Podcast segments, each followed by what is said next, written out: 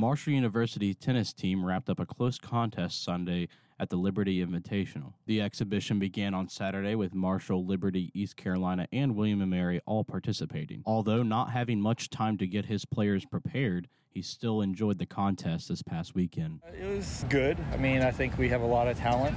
Really liked our freshmen, you know, how they performed, uh, had some you know, good matches. We had three, four days of practice before we went into it, so we kind of knew what we were getting into. And, but yeah, it was good. Kind of get everybody up to speed and getting back to the college tennis. In doubles against ECU, Riki Giller and Kara Joseph picked up a six to four win. Marshall took a pair of singles contests over ECU, seeing Emma Vanderhayden win in a three set tie break 6 to 1, 2 to 6, and 10 to 5, as well as Liz Stefanchik take her match in a tiebreak after dropping the first set 1 to 6, 6 to 2, and 10 to 2. In doubles competition against ECU, Alicia Hussein and Martina Mazzolone defeated Jut Van Hanswick and Aisley McGrain 6 2. Madison Ballou, a leader and senior on the team, believed that her performance and the team's performance was good this past weekend. I thought it was good.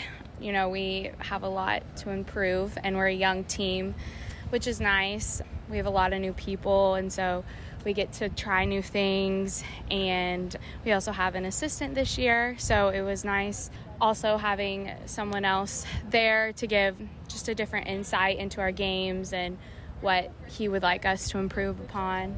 But there was a lot of positives and a lot of things we have to work on. It wasn't perfect, but overall was a good weekend. Marshall Tennis is back on the court when it will co-host the Thunder in the Mountains Invitational with West Virginia University September 24th through September 26th in Charleston, West Virginia.